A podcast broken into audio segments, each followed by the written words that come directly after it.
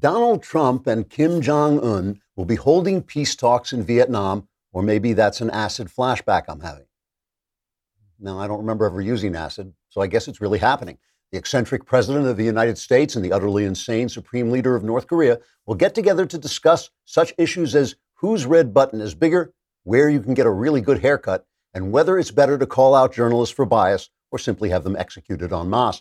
According to sources in the American camp, the president plans to approach Kim with a proposal in which North Korea gives up its nuclear program, and in return, Trump refrains from bouncing Kim down the streets of Hanoi like a loony four-eyed basketball. According to North Korean sources, Kim is planning to offer a counterproposal in which he becomes supreme leader of everything that ever was or ever will be, and in return, Trump gets to worship him by dancing in circles, singing, "There is no un," like Kim Jong-un. After that, both leaders plan to punch each other in the face and then roll around on the floor, clawing and scratching at each other, while pieces of clothing fly in all directions and words like pow and bam appear in the air above them. Americans say they have high hopes that the Kim-Trump summit in Hanoi will result in similar diplomatic gains to their first summit in Singapore last year, during which Kim promised to begin to think about considering reflecting on the possibility of one day wondering if perhaps he would be completely unwilling to dismantle his nuclear program, and Donald Trump then declared victory and ordered a triumphant parade through, Was- parade through Washington, D C to celebrate peace in our time. If the summit is not successful, Kim plans to launch a first-strike nuclear attack on Los Angeles, which might possibly wipe out Tokyo, after which he will mysteriously disappear into the foundation of Trump's latest hotel in Moscow. This should be fun. Trigger warning, I'm Andrew Klavan, and this is The Andrew Klavan Show. I feel hunky-dunky, life is tickety-boo. Birds are winging, also singing hunky-dunky-doo. Ship-shaped, ipsy-topsy, the world is zippity-zing. It's a wonderful day, hurrah, hooray! It makes me want to sing. Oh, hurrah, hooray! Oh, hooray, hurrah! So the post-midterm Trump continues to fly beneath the radar of everyone in the commentariat, except your genial host and me. Actually, those are both me, so I'm the only one who's noticed. But since the midterm, Trump, I think, has come to understand that his obstreperous style, at its most obstreperous, while exciting his base, is not widening his support, which he's going to need to do if he means to win in twenty twenty. So since November, he's been less Trumpy, less combative, more presidential and on point. And if you don't believe me, just think how long it's been since he sent out some really crazy tweet, like calling Kim Jong-un horseface or saying the nuclear threat from Stormy Daniels is over, or vice versa. But the news media won't see this change, because that would mean letting go of some of their hatred and outrage. And that would mean abandoning their support of the Democrat Party, which they exist to serve. So in effect, Trump has left them stewing in their own hatred without him, which means there's less Trump, but just as much rage, rage and hate, which is giving the undecided public a chance to see that Trump's enemies don't just hate him, they hate the rest of us too, and capitalism, and freedom, and little babies, and the American way. They keep on screaming Orange Man bad, but right now, Orange Man is quietly outwitting them. We'll take a look in just a sec, but first, let us talk, let's talk about my arches, never mind your arches. I have plantar fasciitis, and I want to tell you, it is incredibly painful, so I wear Protalus insoles because they support your uh, your arch, so it's not only more comfortable when you walk, especially when you're doing exercise or hiking or anything like that, but it also just gives you an entire adjustment right up and down. Many people are unaware that knee, hip, back, and even upper body mus- muscle tightness and other issues can stem from improper alignment, and that all begins at the foot. These Protalus are different from other insoles on the market. They unlock your true potential with interconnectedness of the kinetic chain between the foot, ankle, knees, hip, back, spine, shoulders, and neck. With over one million happy customers and a ninety-seven percent success rate, Protalus insoles create a better connection between your ankle and the rest of you. This week only, my listeners can save thirty bucks on every pair of Protalus insoles at Protalus dot com. That's P R O T A L U S Dot com, and then enter Wire thirty, Wire and the number thirty altogether at checkout. That's one of the lowest prices of the year exclusively for our loyal listeners, plus shipping is free, and if you buy two or more pair, they will upgrade you to free expedited shipping. Give Protalus insoles a try and experience the difference. More comfort, more energy, more life. They have a ninety-day money-back, hassle-free guarantee, so you have nothing to lose except the pain. That's at Protalus dot com, P R O T A L U S dot com, promo code wire thirty to save thirty bucks on every pair of Protalus insoles. You want to do that because you do not want, you do not want uh, plantar fasciitis, believe me. Um, the mailbag is tomorrow. That means you got to go to daily wire dot com and subscribe if you haven't already. Give ten bucks, uh, give us ten bucks a month, one hundred bucks for the year. We'll give you the Leftist Tears Tumbler if you subscribe for the entire year. Plus you get all our shows and you get to be in the mailbag. If you go to daily wire dot com, hit the podcast button, hit the Andrew Cla- Klavan podcast, hit that little mailbag picture. You can ask me anything you want. Ask me about politics, religion, your own personal problems. I will give you my answers. They are guaranteed, guaranteed, one hundred percent correct, and will change your life, sometimes for the better, other times, God help you. Uh, so Donald Trump is off to Hanoi. Let me give you some examples of what I'm talking about, about the way he's changed and the way he has got the left just exposed because he's withdrawn himself a little bit and given them more rope and more space in which to both hang themselves and make themselves look like idiots while they're doing it. He's off to Hanoi. He's dealing with uh, crazy man Kim Jong-un, his second summit with the guy. And here he is uh, yesterday, or yes, the day before yesterday, he's meeting with the governors just before he left, and he's touting the trip. We're going to accomplish a lot. It's going to be a very good meeting. Tremendous things are happening for our country. I'm now, right after this meeting, I leave for Vietnam, where I meet with Chairman Kim, and we talk about something that, frankly, uh, he never spoke to anybody about, but we're speaking and we're speaking loud, and I think we can have a very good a very good summit. I think we'll have a very tremendous summit. We want denuclearization, and I think he'll have a country that will set a lot of records for speed in terms of an economy. Okay, so Trump talking like Trump, right? It's going to be huge. It's going to be tremendous. It's going to be greatest. No one's ever done it before. He's the Kim Jong-un. If he just give up his nuclear weapons, his country would come back and really set a lot of speeds, record speeds. Always talking in superlatives and hyperbole. That's Trump.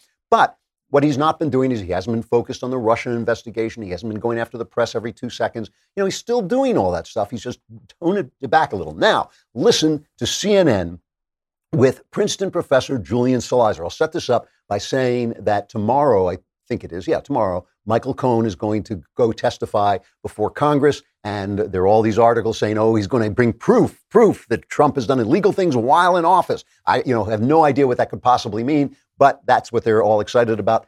Here is a C N N guy, I don't know who this is, interviewing this Princeton history professor, Julian Salizer, about Trump's trip Uh, his summit with Kim Jong-un. Both the process and the timing are of utmost importance here. Look at the process the president went through, or lack thereof, with pulling the troops out of Syria. There was no process. Right. The timing this time around is just as he's meeting with Kim Jong-un, Michael Cohen is on Capitol Hill. He has two private meetings and one public testimony on Capitol Hill. How could that impact the negotiations we see in North Korea? What could we see the president give away? You mentioned, of course, ending the Korean War. Could it be troops, and how could this impact? Well, the fear is that he gets into a bad agreement to make big news and hopefully, in his mind, distract the public uh, from what Michael Cohen is saying or what else is going on in the investigation. And you could end up with a historic turning point where North Korea gets a lot of what it's looking for, mm-hmm. international standing, new kind of diplomatic stature, uh, because the president's worried about an investigation without denuclearization. Uh, so that's what a lot of national security experts are worried about. So, so it's uh, this the only reason the president of the United States might go and negotiate with the head of North Korea, this rogue state that's building nuclear weapons, is to distract you from Michael Cohen's testimony. That's why. This thing has been set up for weeks and weeks. Michael Cohen's testimony is only a recent development. But but this is this is the commentary on C N N. And always listen when journalists or commentators are talking in pa- the passive voice. The fear is that Trump will distract people, will give Kim Jong-un all this stuff, all these concessions to take people's minds off this uh, testimony. I mean, it's absurd. It is absurd. This is a guy from Princeton. This is a professor from Princeton talking about this. And he says this is the thing that people, the fear is this is the thing that security experts are working on. If I had been interviewing him, I would have said, name one. Name a security expert who has brought that up as a fear. So that's the way they're doing it. And, and they're so excited about, you know, they're so excited about this, but at the same time, about Michael Cohen, but at the same time, they're waiting for the Mueller report, which it sounds like it might come in soon. I mean, there's been kind of these rumblings, but there's been a lot of that before. It sounds like it might come in. So now they're talking about, oh, we want to get our hands on this report. And Rod Rosenstein from the Justice Department has pointed out that it's not always the right thing to do to release a report if there are no criminal charges brought. Here, here's Rosenstein. The Department of Justice is best served uh, when people are confident that we're going to operate, when we're investigating American citizens in particular, we're going to do it with appropriate sensitivity to the rights of uncharged people. And as I mentioned in my remarks, when we charge somebody with a violation, we need to be prepared to prove it by evidence beyond any reasonable doubt. And you know, the guidance I always gave my prosecutors, the agents that I worked with uh, during my tenure on the front lines in law enforcement were, Uh, if we aren't prepared to prove our case beyond a reasonable doubt in court, uh, then we have no business making allegations against American citizens. All right, so this is a little bit of a um, a tangent I'm going off on, but I'm just trying to show you that this is what they're waiting for. Trump is off in this major summit. It's an important summit. He's and they're what they're talking about is this. And Adam Schiff, that Rod Rosenstein was making a good point. When you, when there's a grand jury and they're investigating you and they say, did you do this crime? And they find out, no, you didn't do this crime. Maybe things came out about your life in this grand jury investigation that you don't want people known. It's not fair. It's not fair if you are not a criminal person for them to release that grand jury report. That's why grand jury reports are secret. So you don't get burned if you're not going to be uh, charged with anything. That's what he's saying the way Trump should be. No, no, no, says Adam Schiff, McCarthyite smear merchant who has been making these completely unfounded uh, remarks and charges against Trump since the very beginning. He has said, oh, I've seen evidence that there was collusion. It's way beyond circumstantial. He has never been asked by the press, not once, to produce any of this because he can't produce it because it ain't there. And now he's saying if the Mueller report comes out and isn't released, he says he will subpoena Mueller to testify and say what's in the report. If you take the position, and I think it's a flawed one, but if you take the position that the president cannot be indicted, uh, and the only remedy for improper, illegal, or other uh, conduct is impeachment, then you cannot withhold that information from Congress, or essentially the president has immunity. Uh, so that cannot be uh, allowed to be the case. Uh, Bob or, or Bill Barr has committed in his testimony to making as much of the report public uh, as he can. And the regulations allow him to make it all public. Uh, and we're going to insist on it becoming public. Uh, and more than that, George, we're going to insist on the underlying evidence, because there is certain uh, evidence that is only in the hands of the Department of Justice that we can't get any other way. There were searches conducted, for example, of Roger Stone and Paul Manafort. Uh, there's no other way to get uh, the information that was seized except through the department. And we can't tell the as, country fully what happened as, without as you- it. So. As the Russian fantasy draws to a close, there's complete nonsense about R- Russian collusion, which isn't even a crime. And they're starting to no- realize, oh, this is going to expose the fact that this was all a fantasy. We wasted all this money, wasted all this pe- innocent people, not innocent people, but people were caught in, up in this and indicted who wouldn't have been indicted if they hadn't committed the crime of being in support of Donald Trump. That's the only reason they were caught. It's the only reason the uh, long arm of the law went after them. So, but. They are not, the Democrats are not going to let this go. And, but now it becomes, see, all, all along people have been saying Trump would be doing a good job if he just wouldn't tweet so much. He's taken that advice, but because they haven't noticed it, they're still out there. It's like the cur- curtain has gone up behind them. And now we see that they're just going to keep these investigations alive for the sake of persecuting a president that they despise. That's why they're doing it. It has nothing to do with the good of the American people or the job they should be doing. All right, we'll get back to Korea in just a second. But first, let's talk about Mike Rowe. I love Mike Rowe's work. He's really good. He has this wonderful way of discussing uh, American values and American history without being partisan, a uh, very approachable thing. He's got a new podcast out called The Way I Heard It with Mike Rowe. Uh, and it's really, it's first of all, it's cool because it's very short. Each one of them is ten minutes or less. And he tells a story Uh, that has a lot of meaning and a lot of, uh, it speaks to American values, speaks to American history. It kind of reminded me of uh, Paul Harvey's old show, The Rest of the Story, The Rest of the Story. But The Way I Heard It is America's number one short form podcast. And it really, I mean, the one the one I was just listening to yesterday, uh, just it really caught me up in this story. And then it had a little twist, which I guessed about, I would say about two thirds of the way through, I caught on to what Mike was doing. But he has a really pleasant way of being. And it's just really interesting stuff. That's stuff I hadn't heard before. Go to mikerowe.com slash podcast today. Listen and subscribe to The Way I Heard It. That's M-I-K-E-R-O-W-E dot com slash podcast. Again, mikerowe.com slash podcast. Podcast. It's a good show, The Way I Heard It with Mike Rowe. So he's he's uh, in Korea. Now, here's here is from The Guardian, right? Socialist newspaper, William M. Arkin, who is a uh, reporter with impeccable left-wing credentials, writes for the Washington Post, the L A Times, but he's also a good journalist. He is, he does a good job.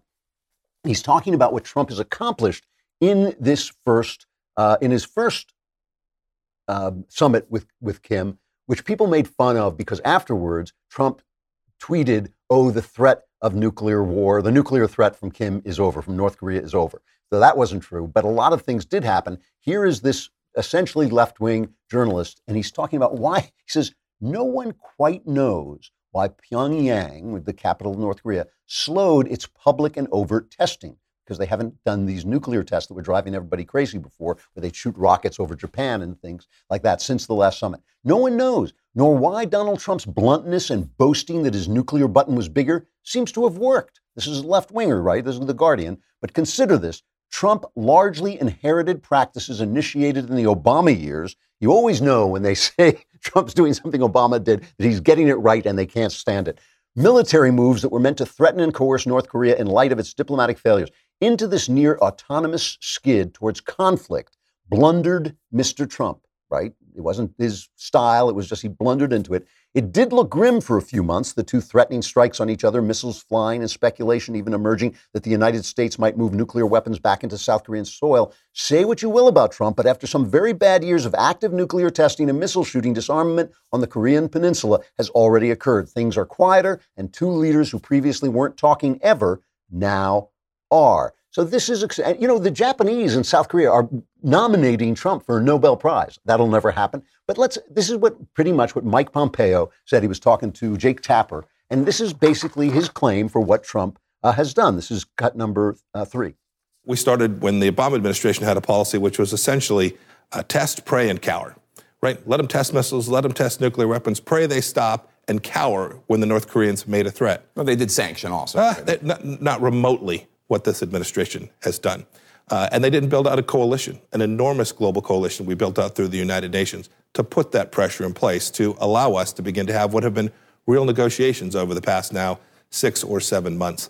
I am hopeful that when President Trump and Chairman Kim get together, they'll make a big step towards realizing what Chairman Kim promised. He promised he'd denuclearize. We hope he'll make a big step towards that in the week ahead. So what would a, a big step be? What's the, what's the kind of pledge that they need to do? Uh, I mean, last summit, um, it was nice, and the remains of U S uh, service members were brought back to the United States, but there wasn't any concrete step in terms of denuclearization. I, I concur. Look, we've, we've got work to do on the denuclearization pillar. We got remains back. We've had testing stop. Those are all good things. Tension along the border is reduced. If you ask the military leaders, frankly, on both sides from uh, South Korea and North Korea, tensions are reduced. The, the things have happened, right? It's it's true. They haven't done a thing, and all the uh, our intelligence agencies are saying that he'll never get rid of his nuclear weapons. We don't know that, but that's what they're saying. But tensions have been reduced, and they're talking all good things as long as Trump. You know, people are worried Trump's going to give stuff away, but let's let's see. We'll see what he does. Now Pompeo basically uh, t- talks about this tweet. This tweet after the last summit, when Trump said the nuclear threat is over, and Tapper starts to grill him about it, which, by the way, I'm not hitting Tapper on. It's perfectly fair. It was a, a, a silly tweet, and it's it's the right thing to do as a journalist to grill him on it. But listen to the exchange.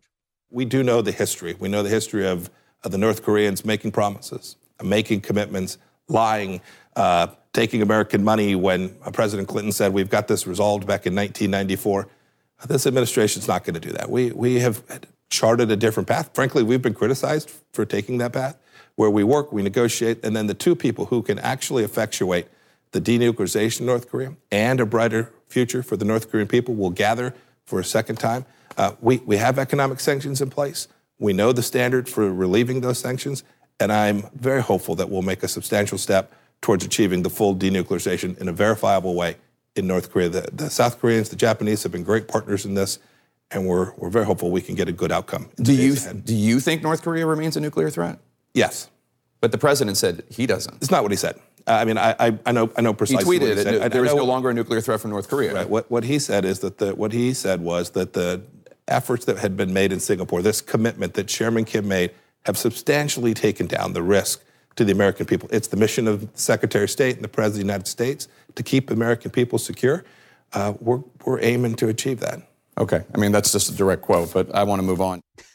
No, he doesn't. He doesn't want to move on. I'm not hitting Tapper. He did, you know, he did the right thing. But all I'm saying is they haven't noticed that those tweets have not been forthcoming. Name the latest one. I mean, he, he, they'll come again. I'm not saying Trump has that much discipline or that much control, but he does have this strategy that he has been using since the midterms of cutting it back a little bit and letting his actions speak for him and letting the left go out there and make the fools of themselves. They've been making of themselves with their leftism. You can hear the press worrying about it. Yesterday, an amazing, a, a perfect example, uh, Ben Sasse proposed a bill that would protect uh, unborn, it would protect babies after they were born. It would add protections to babies who were born alive after an abortion. So it's like you try to kill the kid, but the kill is, the kid escapes. It's like those refugees, you know, who come on and they put set one step from Cuba. If they set one step foot on American soil, they're free. They've, they've got in. This is like these babies get out. We're trying to say, oh, yeah, now you can't kill them anymore. They're born, right? You, you made all your arguments about that they're not really alive in the womb or whatever the crazy argument is. But now you can see them. They're right in front of you. You can't kill them now. You can't leave them to die.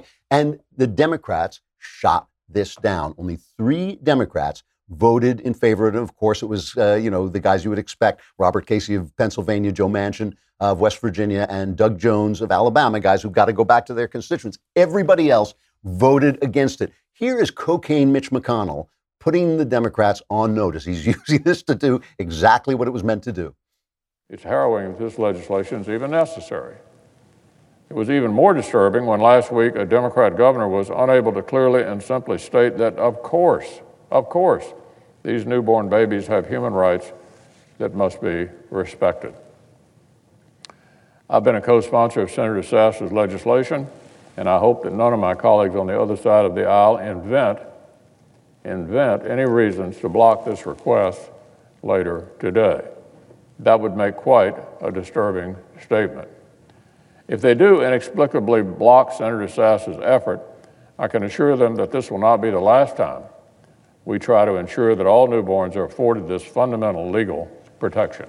I mean, cocaine wants to bring, he wants to bring the Green New Deal for a vote. They are doing exactly what they should be doing. They're exposing the Democrats. And remember, all the Democrats running for president voted against this bill. Let the baby die, says the, say the Democrats. That's what they're saying. And there's just no getting around it. That is what they are saying. There's no getting around. My favorite moment in this, my favorite moment, Chuck Schumer gets up and he says, this bill, quote, is carefully crafted to target, intimidate, and shut down reproductive health care providers. By the way, there's no reason to let a baby die after it's been born. Zero reason, no reason. It can't be the health of the mother, can't be anything except you don't want the baby. Okay, so he says, he claims the bill, Chuck Schumer again, quote, would impose requirements on what type of care doctors must provide in certain circumstances, even if that care is ineffective, contradictory to medical evidence, and against the family's wishes. This is what Chuck Schumer said. So Ben Sasse, who proposed the bill, gets up and answers him. Listen carefully to what happens. Madam President, uh, I just listened to the senior senator from New York, my friend uh, from the gym, uh, and the minority leader deliver some summaries of what he says is in the bill before us. And he implored this body, he implored people watching on C-SPAN uh, to read the bill, and they would find that all these terrible things are in the bill. I see that the minority leader has to leave the floor now, but um, humbly, I would urge him to come back and show us where any of what he just said is in this bill, is in this bill. What he said wasn't true.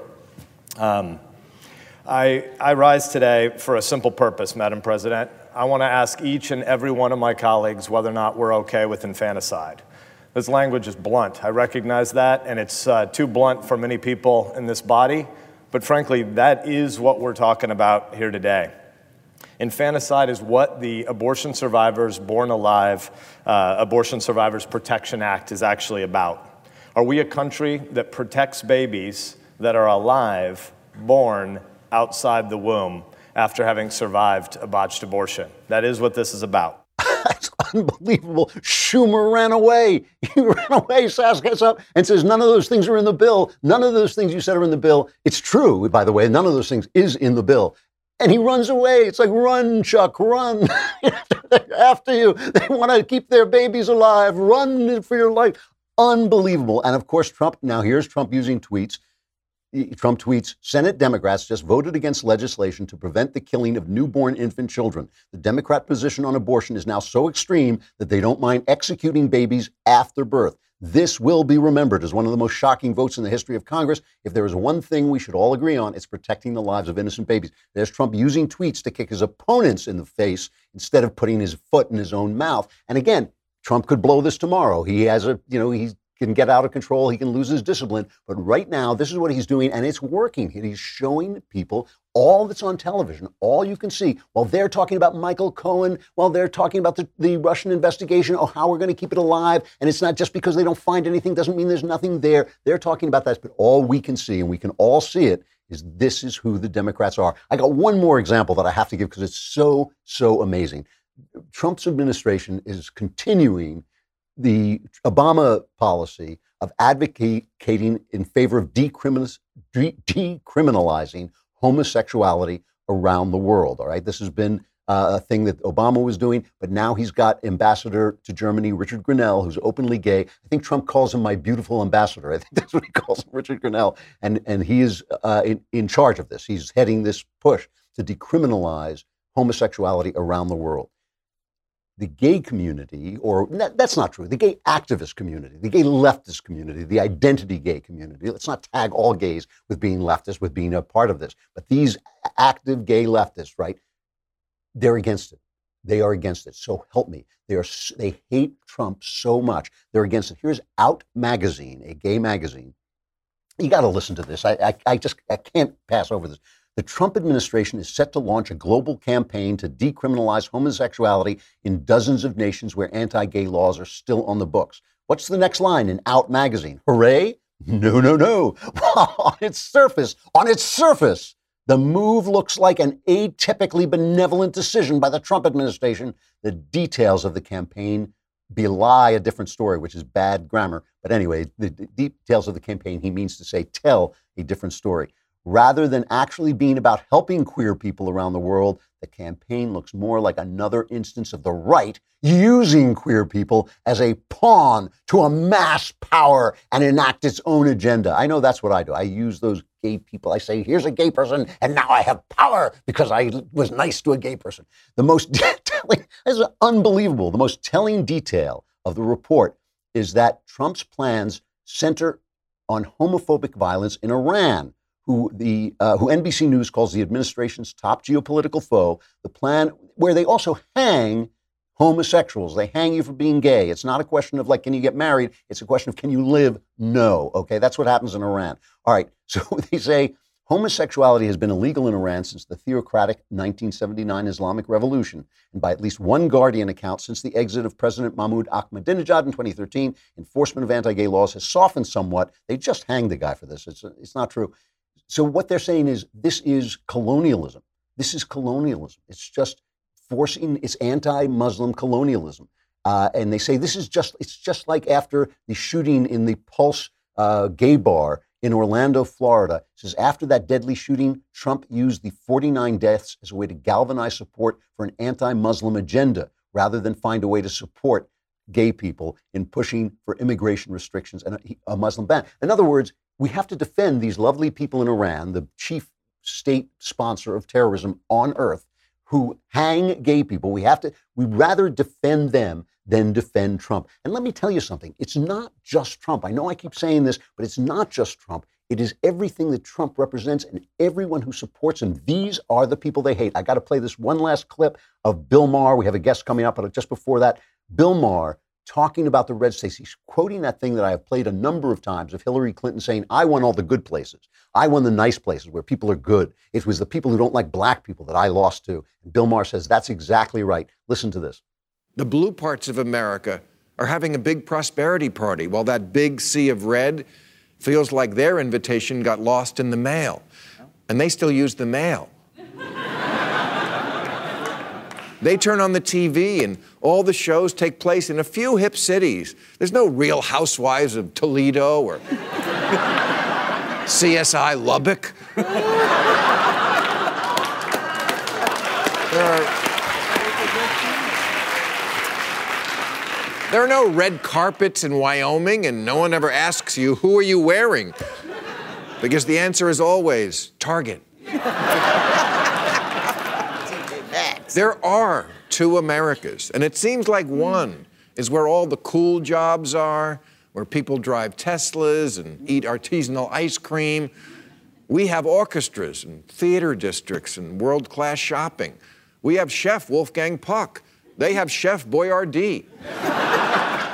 That's it right there. That is it. That's everything right there. It's like they tell themselves they're cool. They make movies about themselves. They make t- television shows about themselves. And they say, look how cool we are because we, all these movies are made about us. But it's them making the movies about themselves. I've been all across this country. People out in the middle of this country are far, far cooler than Bill Maher every single day. But the thing is, you can't love freedom if you don't love the people who are going to be free. You can't love freedom if you don't love the people who are going to be free. And that is the whole problem. It's not Trump. It is not Trump. The orange man is bad because you're bad. All right, we got a guest coming up. Uh, Kelly Shackelford, who's going to talk about a really amazing case before the Supreme Court. I got to say goodbye to Facebook and YouTube, but that means that you should come over to daily wire dot com and subscribe, A, because I want your money, B, because that will get you in tomorrow's mailbag. Remember, go to the Daily Wire site, hit the podcast button, hit the Andrew Klavan podcast, hit the mailbag, ask me anything you want, answers guaranteed, one hundred percent correct.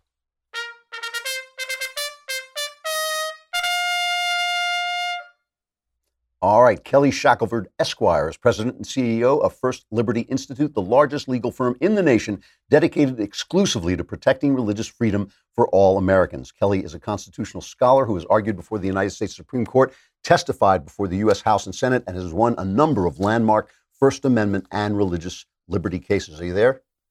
I am. Oh, hey, hi, how are you? Thank you for coming Thank on. You. Well, happy to do it. Uh, so we're talking about a case about a World War One memorial. First, let me ask you just a little bit about this uh, Liberty, the First Liberty Institute. Do you do this pro bono? I mean, are you a, do you take on these cases? Uh, we do.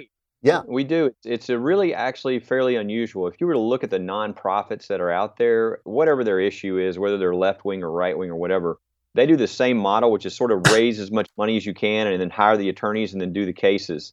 That's really not our model. Our model is there's all these people of faith who went to law school because they wanted to stand for what was right. And thirty years later, these are the best litigators at the best law firms in the country. And they did honorable work, but they've never gotten to do a case for their faith or for the country.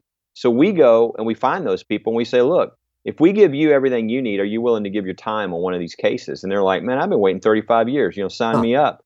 And uh, so we get teams on our cases that you could never pay for.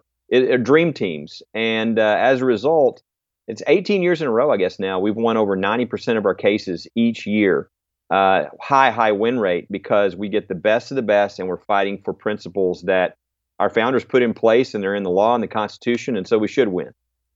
That's, that is fantastic. First Liberty Institute. You know, I, I have to tell you, I've never heard of you. Uh, and, and I've always wondered when I see the A C L U, why don't we have guys like that? It's good to know you're there. So that, that's great. Uh, so Kelly Shackelford, there's a th- one of the cases that you're dealing with now is this case that involves a World War One memorial. Can you describe what the issue is?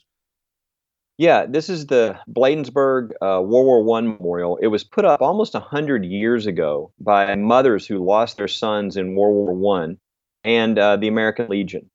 And uh, it uh, it was put up on American Legion land. And then years later, decades later, uh, this is right outside of Washington, D C, Uh, and it was to honor for the forty-nine men in that county who had died in World War One. And of course, right outside of D C, they're building roads. So as they did the roads, they weren't gonna they weren't gonna you know do anything to the memorial. I mean, this is a veterans memorial that had been up for you know forty years, but they had to take control of the land to control the roads and everything that was going on. So all of a sudden, it's government land. Uh, then go another forty years forward, and the American humanists come along and say, "Hey, wait, why, why is this cross on government land?" Huh. And they filed a lawsuit saying this violates the Establishment Clause. You have to tear down this this uh, cross. And uh, we won at the district court. Um, at the Court of Appeals, really, we had two Obama-appointed federal judges and one Clinton-appointed judge. One of the Obama judges in the oral argument said, why don't we just cut the arms off the cross? Won't that take care of all the problems? It can stay there, and yet nobody will be defen- offended. Like, nobody would be offended that they desecrate a, a war memorial. Uh, as you can guess, they voted two to one. And the Clinton judge voted with us and said, we have veterans memorials with religious symbols. We don't tear down veterans memorials. but it was a two to one decision. And uh, the Supreme Court granted uh, a certiorari in the case, and so it's going to be argued uh, Wednesday morning, uh, February twenty-seventh, ten a.m. And uh, this is about not just this memorial. I mean, this is this is crucial because what it would mean for this memorial, uh, but not four miles away is Arlington National Cemetery. If this precedent stays, they have to go into Arlington and tear down the large freestanding crosses in Arlington. And they have to go probably in every community of every state in this country uh, and do that as well. So it's a very significant case for the future of the country, not only for those reasons, but because there's a lot of talk about changing the approach, the the, the test they've been using and everything that's creating all this confusion and chaos. And, and we're trying to encourage them. We need to go back to the Constitution and away from these things that are really causing a lot of difficulty in this area that are unnecessary. Well, let's talk about that for a minute, because obviously, emotionally, this is very offensive, and the and the idea of tearing down all these crosses is kind of horrific. But let's leave that aside, all the, the emotion aside for a minute. Just talk about the law. Sure. What what the Establishment Clause? How does the Establishment Clause affect this case exactly? Well, it, it, what it says, for those who don't know, is Congress shall make no law respecting an establishment of religion. What that is, what that means, we think, is something very different from what it's come to be uh, applied. So what's happened is, over the last seventy years, tests have been created by justices on the court, like the Lemon test, which is actually aptly named. It's a, it's a very poor test. What you'll find is the court uses it when they want to strike something down under the Establishment Clause, and then they ignore it completely when it, it would lead to a different result. Mm. And so, for instance, they had a recent case, uh, Town of Greece, where the question is, can you have prayer to open city council meetings? Well, the problem is, if you want to strike that down, you have a problem, because the founders were opening their meetings with prayer when they passed the First Amendment. So, but if you apply the Lemon test, you strike it down. So they just didn't apply the Lemon test. They just ignored the Lemon test. Mm. And this is the problem. They're, they're, and, and all that is based upon sort of a concept of a strict separation of church and state and those types of things you hear about, none of which are in the Constitution. But they create, uh, lo- if you're a local municipality or whatever, you, you're not sure what you can do. And any time you touch religion, maybe it's a violation, then guess what you do? You You just shut everything down. And you become, you essentially create the government being hostile to religion, which was never what the founders wanted. And so what we're saying is, look, what what is the real purpose of the Establishment Clause? The founders, I think we all know this, didn't want there to be a national church. They didn't want to be forced to support the church, and they wanted the free exercise of religion. And so the Establishment Clause is about, we don't want an establishment of one religion. And therefore, what we've offered the court said, let's go back to what the founders meant, what the Constitution says. And the test should be a coercion test, because that's what they were after. If the government is coercing anybody with regard to their religion, or setting up or establishing a, just a direct establishment of religion, those are violations. But if there isn't coercion, then th- we don't sort of engage in a religious cleansing where we go across the country and look for religious symbols that we can tear down. The founders would have had no problem with religious symbols. I mean, they had a chaplain to open up their meetings that they paid out of the Treasury. Uh, In God We Trust is on the currency. I mean, there's all these things that make clear that they had no problem with that. They just wanted freedom. And so the issue of compulsion or coercion is where we're trying to get the court to go. And the Solicitor General's office agrees with us, and they're arguing the same argument uh, tomorrow as well. One of the tricks that the American Civil Liberties Union and other organizations that are against America, civil, civility and liberties, uh, use is they go into these kind of smallish places and they threaten people who in no way can afford to defend themselves, school districts and things like that, who, who just do not want to take on the cost of a lawsuit, and the people back down. Is it possible that the Supreme Court will deliver a decision on this case that will make that harder to do? I think it's very possible. Um, the, the, I think over six justices have said this area of the law is in hopeless disarray. It, it's it's a mess. Uh, Justice Thomas was the last one to say that. They know they have a problem. It's even somewhat embarrassing. Scalia wrote a really, if you want, probably one of the funniest concurrences you'll ever read in your ri- life is his concurrence in Lamb's Chapel, where he, he refers to the Lemon test as some sort of late night ghoul that shuffles abroad, and they and they bring it out when they want to scare the school children and strike something down, and then they They leave it in the grave. When he said, we put we put our pencil through the creature's heart six times in different decisions. And it is it is it's funny because he's mocking that the fact that they've created a mess, and they know they've created a mess. And I think they know they want to clean it up. And we we now have five justices who are committed to originalism, are committed to an approach of the written word of the Constitution, which really that hasn't happened since the nineteen twenties. And so I think we're going to start seeing opinions that go back to what the Constitution says and what it really means. And I think this is a, a prime area for that to be done. And it will, it will be a good thing for the country. And as you say, for all these communities, uh, we do come in uh, at First Liberty Institute. When they get threatened, we come in and offer to represent the counties, cities, et cetera, for free. We've done that over and over again and stopped a lot of these sort of scare tactics. But a lot of these people don't want any trouble, and they just fold. Yeah, they pull down the cross. They they take uh, the steeple off their city seal. They you name it. And we would lose who we are as a country if we didn't defend the religious heritage and symbols. We, it's not a religious cleansing society. I mean, that's it, we have secular symbols and religious symbols. It's okay to have secular monuments and religious symbols that are part of monuments. That that's very normal for a country that has the the history that we do. Yeah, and meanwhile, I mean, you've got senators questioning uh, judge candidates on their religion, which is oh. a, a complete violation of the Constitution. That's right. Uh, Kelly Shackelford from uh, First Liberty Institute. Uh, listen, I hope you'll keep in touch with our guys. Let us know what you're doing. I'm really interested in what you're doing. It sounds like a great uh, organization. I appreciate your coming on. Oh, happy to do it. And if anybody wants any info, want to see the briefs, anything on the case, they can just go, you spell it out, first liberty dot org, and it has everything on the Bladensburg Cross and the case. Great. Thank you very much. Thank you.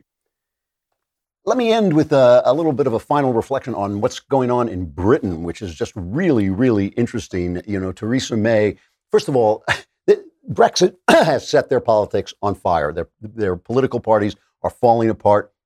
Uh, eleven members Uh, of, par- of Parliament have left the Labour Party because of the anti-Semitism there. Uh, people are leaving the Conservative Party because of they don't want to be involved in Brexit. People are now dividing in Britain, not along Labour and Conservative, but among along Remain and Brexit, whether they're going to leave the European Union or whether they're going to stay. That is kind of defining their politics. Theresa May has now given Parliament a chance to delay Brexit, saying if they don't get a deal on Brexit, they can vote to delay it, and she will let that happen.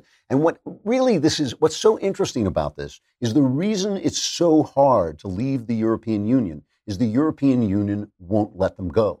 That's why. The the, prob- the European Union is essentially a bunch of trade deals, right? It's a bunch of things that says you can deal with France, and you go, but it also comes along with the right of Brussels to pass all these regulations on all these countries who do not want those, uh, who might not want those regulations being passed on them. So if if what the E U said to them is, yes, you can leave and we will remain, you know, we'll keep the necessary deals in place. You'll lose some privileges because you're giving up some things that we want, like unrestricted immigration and things like that. But we'll, you know, you're still going to be allowed to land your planes here. You're still going to be allowed to trade your goods with us and all this. If they would say that, then Brexit wouldn't be such a, a problem, right? But it's because they're not saying it, because they're tyrants, because they're tyrants, that they won't let them go. And so Brexit is a disaster for the very same reason that Brexit is necessary. I mean, that is the paradox. Brexit is a disaster because of the same reasons that makes it necessary, namely the E U is a tyrannical, grasping uh, organization that once it has you in its clutches, and they forced a lot of those votes on people, but once they've got you in their clutches, they will not let you go. And that's the reason you want to uh, leave. So, you know, all I can say about this that really, really strikes me is we have to remember all the time that inertia is always on the side of big government. It is in the nature of government to grow. It is in the nature of government wherever there are options to be had, it wants to be in control of those options. It does not want you in control of those options because you're eating Chef Boyardee, you know, and we know what that's like. It does not want you in control of those options. It wants to be in control of those options. It doesn't matter who's in charge, by the way. It doesn't matter conservatives, Democrats. It does not matter. The government itself, the state itself, has the purpose of growing and taking over all areas of options. So inertia is always on the side of growing government. In order to stop it, you have to fight. In order to stop it, you got to be obstreperous. You got to be loud. You got to be Orange Man. You got to be Donald Trump. You got to be somebody who doesn't care what they say about you, doesn't care that they call you racist every day, who doesn't care that they call you sexist and homophobic and call you all these names. You have to be that way because the inertia on both sides, right and left, is always on the state growing. It is always on the side of the state growing. And people get tired. And as people get tired, their rights slowly disappear. And it's easy not to fight for InfoWars when they take his free speech away. It's easy not to fight for all the crazy people who are out on the fringes. But those fringes come closing in awfully, awfully quickly because it is in the nature of the state to grow. It takes a fight to keep it away. People always say to you, why say to me, like, why are the Democrats so much better at government? Because government growing is what they do. It is conservatives who are fighting. The Democrats are just riding the tiger. They're just riding the beast into taking over all your rights. All right, tomorrow, mailbag, be here. I'm Andrew Klavan. This is The Andrew Klavan Show.